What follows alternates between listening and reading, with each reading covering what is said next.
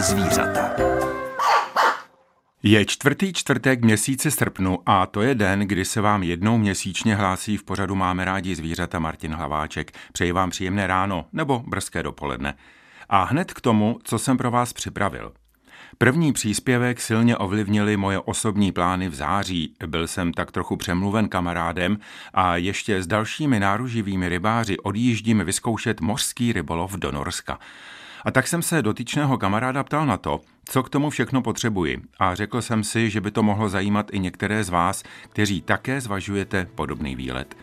V dalším rozhovoru vám přiblížíme život bažanta a na závěr přidám jeden krátký štičí příběh i vzpomínky pana Blahoslava Boharčíka ze Žirovnice. Přeji příjemný poslech.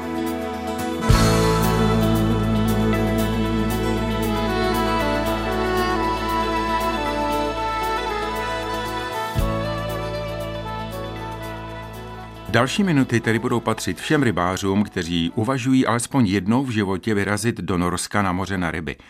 Tak, jak už to ostatně vyzkoušela spousta českých rybářů, z nichž mnozí se tam pravidelně vracejí. A ti už tak dobře vědí, jak na to, co si vzít, jaké náčiní, co na sebe, jak to bude sídlem a podobně. Já osobně nejsem až tak náruživým rybářem, ale když jsem dostal od kamaráda nabídku, jestli bych také nechtěl teď v září jet, tak mě k konečné kladné odpovědi zlákala i možnost poznávání krajiny severního Norska, byť jen v blízkosti moře. Měli bychom jet k ostrovu Lopa, což je asi 3400 kilometrů, které budeme muset překonat ve společnosti celkem šesti rybářů v tranzitu. Jak se tedy připravit právě na téměř 50-hodinovou jízdu a jak se vůbec celkově připravit na celou akci?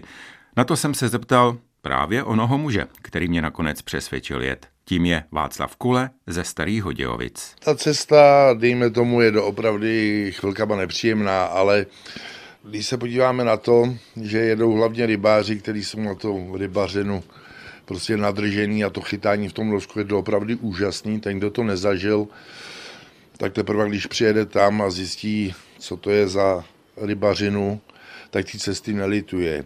My budeme mít výhodu, jak říkal tady Martin, pojede nás šest lidí ve velké dodávce a všech šest nás je řidičů.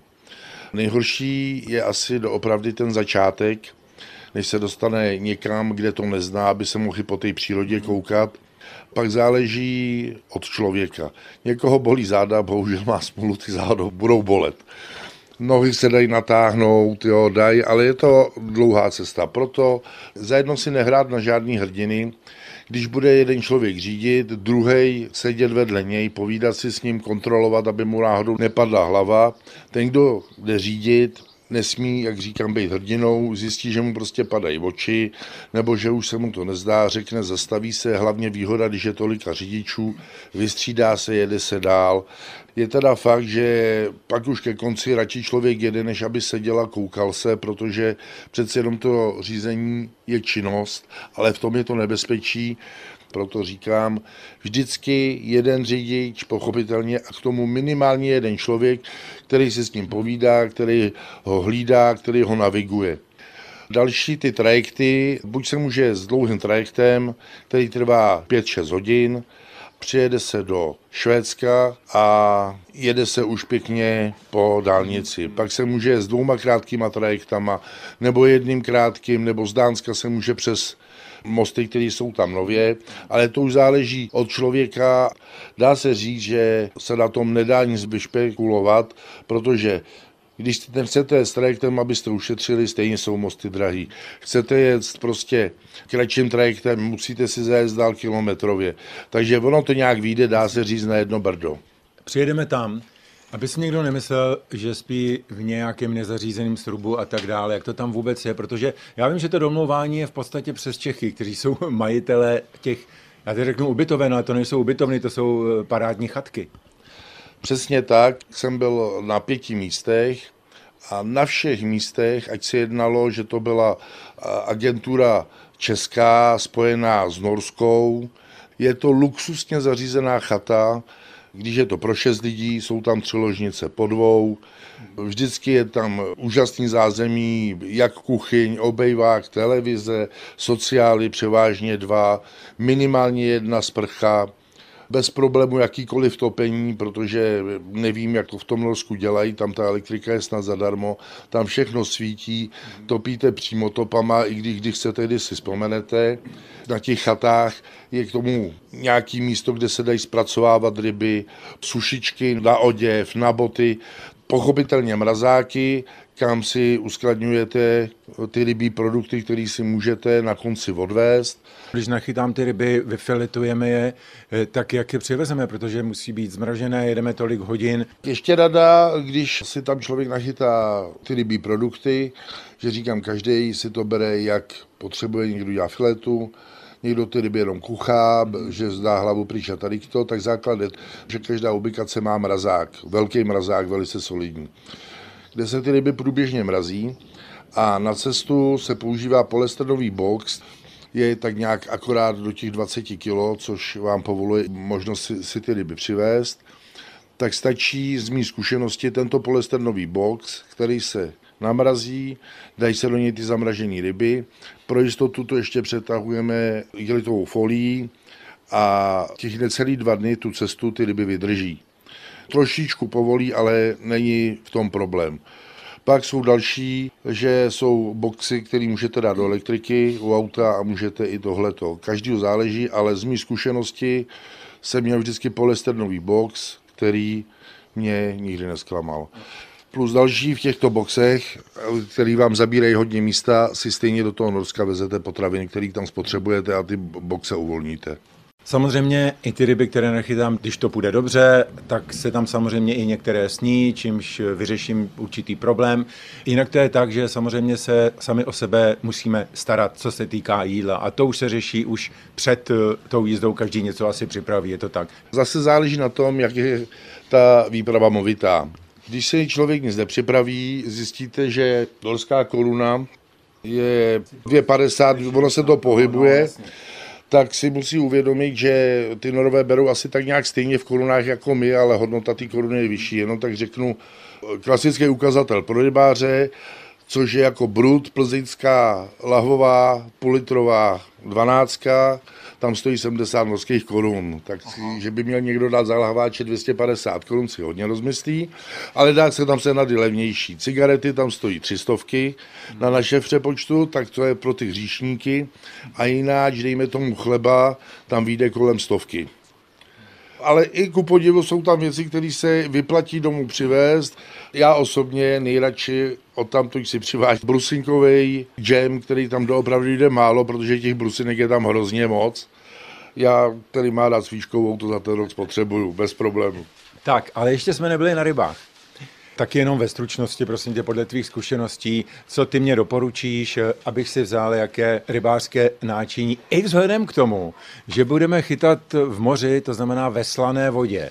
V této chvíli mě tady kolega docela zaskočil, protože i o chytání plotit se dá mluvit eh, několik dní. To ne, tam to fakt nemáme čas, prosím tě. Ty jsi zase úplně jinak zkušený rybář než já. Já jsem málo zkušený, já jsem fakt like, mně stačí opravdu málo. Řeknu to teda úplně laicky ten, kdo chodí v Čechách na ryby, tak aby se připravil na dva způsoby lovu. Na přívlač a na pilkrování. To znamená? To znamená přívlač, každý ví, tahání, jakýkoliv nástrahy, velký třpětky gumový nebo nějakého pilkra. A to bych přirovnal, kdybyste si vyrazili na pěknou štiku.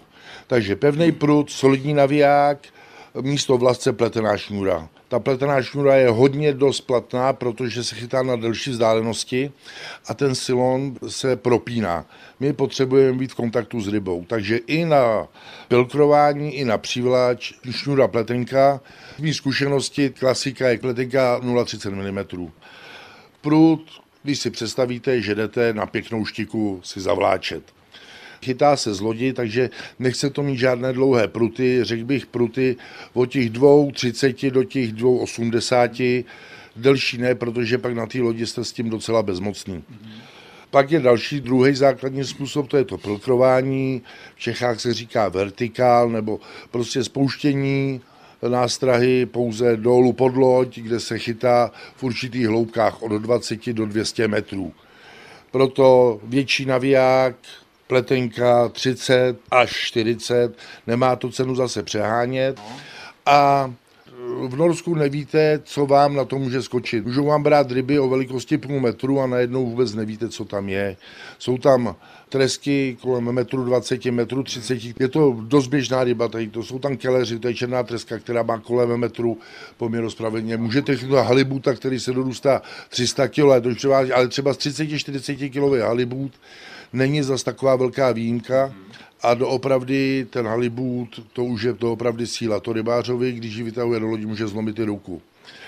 Kdo třeba se rád chytá pstruhy, mm. doporučuji do míst, kde jsou makrely, mít sebou slabší výbavu, třpitku a chytat ty makrely, protože ten, kdo měl půlmetrový obstruha na prutě a chytne půlmetrovou makrelu, tak je to jednou lepší chytání než to. Je to doopravdy zábavnější a ta makrela je chutná, když ještě se k tomu dál vracíme. Má to úplně jinou chuť než ty ostatní ryby. Když se někdo rozhodne, a to je právě můj případ, že by si rád docela zachytal, ale není to zase úplně takový nadšenec na tu rybařinu, že by musel každý den několik hodin na lodi a chytat. Vyplatí se i přesto tam jet? Vyplatí se i přesto, protože je to úplně jiný ráz krajiny, je to jiná kultura, a jeden z mých takových zážitků, když jsem poprvé přijel do toho Norska, tady do toho jižního dolu, a tam jsem na pobřeží, kde jsem se šel projít, našel hroby z doby nějakých vikingů, prostě na vás dejchne ty severani, plus další hrozně málo lidí. Tam ujedete 200 kilometrů, to bych ještě chtěl teď říct, že si dávat pozor, aby člověk měl furt hodně v nádrži, protože ujedete 200 kilometrů a nepotkáte nic jiného než losa. A nebo vesnici, která má pět baráků a nikdo tam není. Doopravdy být připravený, že ty vzdálenosti jsou tam dost takový zajímavý. Houby, který tam rostou hodně. Ten, kdo je blázen do houp, tak ať tam vůbec nejezdí, protože se zblázní, protože při jedné cestě jsme měli zakázáno, když jsme zastavili s autem, zajít do lesa víc jak 10 metrů. Mraky křemenáčů, mraky hřibů. To se nedá popsat, když na metru čtvereční máte 10 hřibů. To se nedá se to popsat. I já si, když houby rád sbírám, tak jsem úplně jsem si na to vzpomněl a jsem z toho hýn. Dál bych ještě chtěl říct, že mimo těch hříbků je tam prostě jiná příroda, než je tady u nás. Představte si, že z každého kopce vám teče nějaký jak potok, nějaký vodopád. Když se vypravíte do přírody, doporučují aspoň ve dvou, nebo když je jeden hodně křičet, můžete potkat medvěda. Jsou tam vidět losy, jsou tam vidět soby. Ty soby jsou tam jak ovce tady. A ještě jak jdeme na tu lopu, bo kousek vodní, tak jsou tam ještě ledovce, který nedostáli. To taky stojí za to, protože se můžete procházet pod nimi a vypadá to, jak když chodíte pod nějakýma klembama. Je to místo, které je doopravdy krásný. Takže i ten, který není blázen do ryb a myslí si, že nic nechytne, tak stačí, že někdo mu jenom půjčí ten prut, chytne. A vy mu nachytáte to maso, ne? Pochopitelně, když nám nazbírá ty houby. Jediný problém, který může nastat a může vám zkazit celou dovolenou špatný počasí, ale to vám může zkazit počasí všude.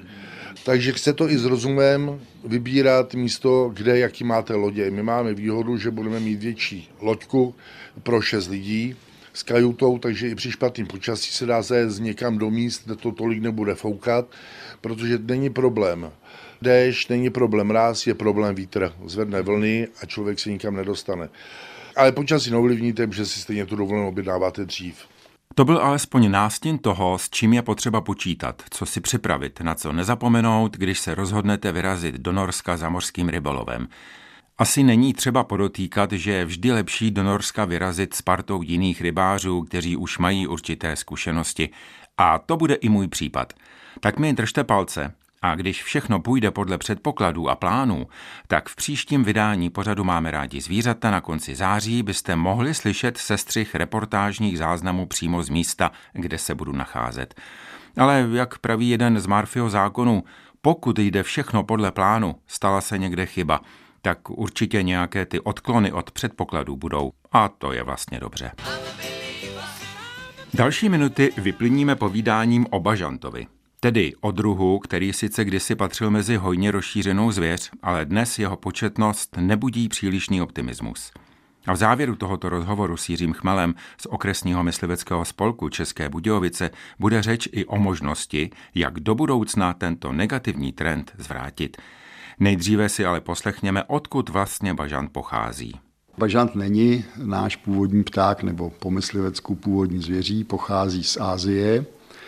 Bažant, který byl dovezen králem českým Karlem teda IV. Pochází z jeho západního Kavkazu, říkalo se mu taky Kolchidus a jeho původ je v dnešní Gruzii. Z této oblasti byl teda dovezen. Zmínky o chovu bažantů v Evropě pochází z Anglie. Samozřejmě používám teda literaturu, tak je to zdroj z roku 1975 z monografie. Do Anglie byli dovezeni a jsou o tom písemné zmínky již v roce 924 a o tom, že byli chovány na královských dvorech pro potřebu velmi dobrého masa. Do kuchyně e, jsou zmínky již z roku 1059. Ve 14. století se zejména chov bažantů rozšířil v zemích koruny české, abych to řekl přesně, a v Bavorsku a v Hesensku. A ten původní bažant neměl obojek, byl samozřejmě zbarven tak, jak ho známe. Ten obojek je bílý pruh na krku bažanta. A v těch několika posledních stoletích se začaly dovážet další druhy bažanta obecného, zase používám teda literaturu, takže ten náš původní bažant obecný, s pomlčkou ještě kolchický, byl bažant bez obojku, tak se mu také říká bažant bezobojkový. A protože byl velmi rozšířený v Čechách za Karla IV. a dalších samozřejmě panovníků a i do současné doby, tak jsme mu také říkali český bažant, anebo taky český bažant bronzový. Pro snažší chov ve voliérách se později dovez bažant obecný obojkový, to znamená máme bažan, který má bílý proužek na krku. Později se dovez bažant sedmiříčský, který pochází z Mongolska a bažant teda obecný pestrý. Tyto bažanti, je to všechno jeden druh, ale trošku byly jinak zbarvení, takže v Čechách se postupně prokřížili, takže máme tady takovou určitou směsicí a v současné době používáme název bažant, teda obecný. Myslím si, že každý bažanta asi z vás posluchačů pozná, ale přesto pojďme se teď přiblížit prostřednictvím takových základních údajů, jako velikost, hmotnost, zbarvení a podobně. A myslím si, že tady právě na příkladu bažanta se dá taky velmi dobře vysvětlit, co znamená pojem pohlavní dimorfismus. Bažant eh, musíme teda rozlišit samce, říkáme kohout, samice, slepice. Je to podobné jako u domácích kurů. Ta kohout podle stáří, když se velkého věku nedožívá, tak má teda hmotnost od zhruba kila 10 do kilo 80 a ta slepička má okolo tak 90 dekagramů až kilo, já nevím, 10. Proč říkám takovýto rozdíl? Protože ta pažantí zvěř, protože jsou to ptáci, takže samozřejmě se líhnou z vajíček. Jejich teda dobu, kdy je myslivci meloví, je na podzim a v zimě, takže záleží, jestli se uloví bažant letos narozený a vylíhnutý, anebo bažant z předchozího mé roku. Potom, co to je ten vlastně pohlavní dimorfismus, tak je to záležitost, kdy samci jsou významně barevně eh, odlišeni eh, od samic, takže všechny slepice bažantí jsou hnědé, černě a mají ten eh, ocas z těch per kratší. Bažant je velmi pestře zbarven, zejména v době toku, to znamená v době páření, což jsou měsíce konec března, duben a začátek teda května, takže je velmi pestře zbarven. Okolo očí, myslivecky říkáme světla, se jim zvětšují takové plochy a ještě mají delší takové růžky, ale jsou to samozřejmě jenom výrůstky peří. Kohout má delší, teda ocasní pera než slepice a myslivecky tomu říkáme klín. Jaký je jejich nejoblíbenější prostor, řekněme, životní prostor, teď možná i něco eh, ke způsobu života, rozmnožování potravy zároveň? Charakteristika toho jejich prostoru je daná tím, odkud vlastně pochází. To znamená, pocházel z těch nižších poloh, takže v České republice se vyskytuje, nebo se dříve ve větším počtu vyskytoval, zejména v nížinách, potom v těch polohách trochu vyšších a taková ta hraniční asi Nadmořská výška, která je ještě pro něj velmi vhodná, je 500 metrů nad mořem. Ve vyšších výškách už se vyskytuje sporadicky. Je zajímavé z té literatury, z které čerpám i ze zdrojů, které mám k dispozici v lokalitě, kde žiju, takže rozšíření toho bažanta ve volné přírodě, mluvíme o volné přírodě, došlo až po druhé světové válce do těch vyšších poloh a největší nárůst počtu zvířat, to znamená populace, byl konec 60. a začátek 70. let. Byla to ještě doba, kdy samozřejmě mé zemědělství už hospodařilo způsobem ne soukromého zemědělství, ale byly tady zemědělská družstva, případně statky a podobně.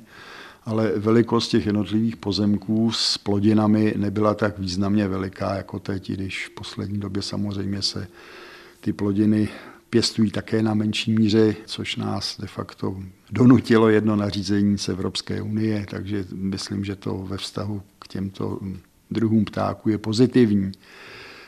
Populace ve volné přírodě začaly významně klesat po roku 1977, 8 nebo v 80. letech a teď dosahují poměrně nízkých populací. Řekl bych, že přesně se teda opakuje problém korotvé polní a i zajíce. Jsou to tři druhy, kteří vlastně reagují na významnou změnu životního prostředí, kterou my možná lidé si ani neuvědomujeme, že se skutečně tak stala. Pojďme k tomu rozmnožování, tam je taky pár takových zajímavých eh, pojmů, řekněme. Takže bažant, přestože je velmi blízce příbuzný korotvy, a u korotve jsme si vyprávěli, že žijí v párku, tak bažant v párku nežije. Jeden kohout má 4 až 6 slepic ve volné přírodě.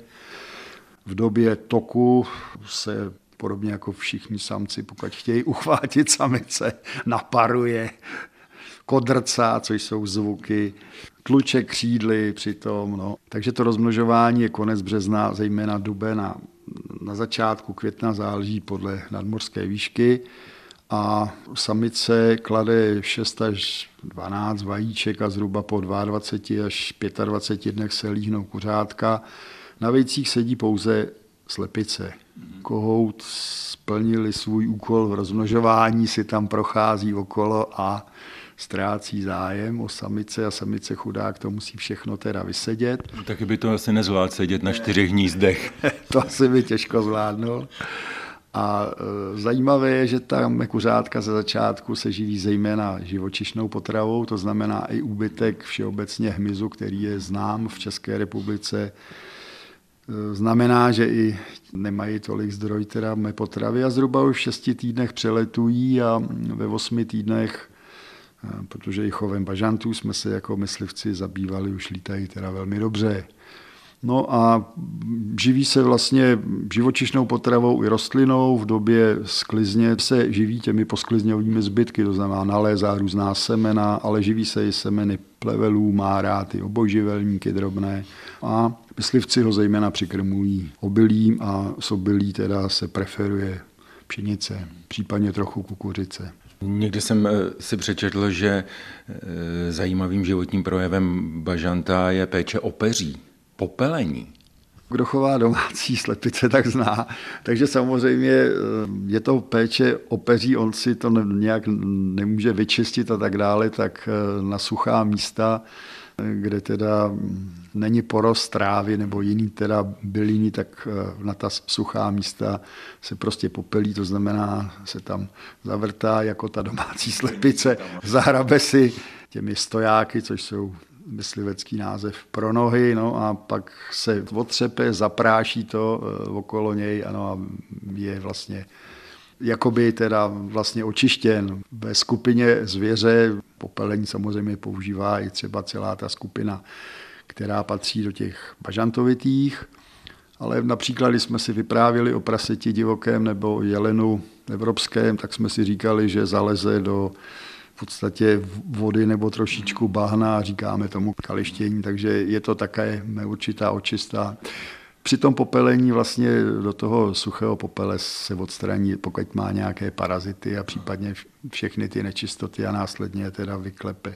Na závěr, co říct? Vy jste to i naznačil, že ubytek populace A právě, že nejenom bažanta, také vlivem průmyslovějšího zemědělského hospodaření.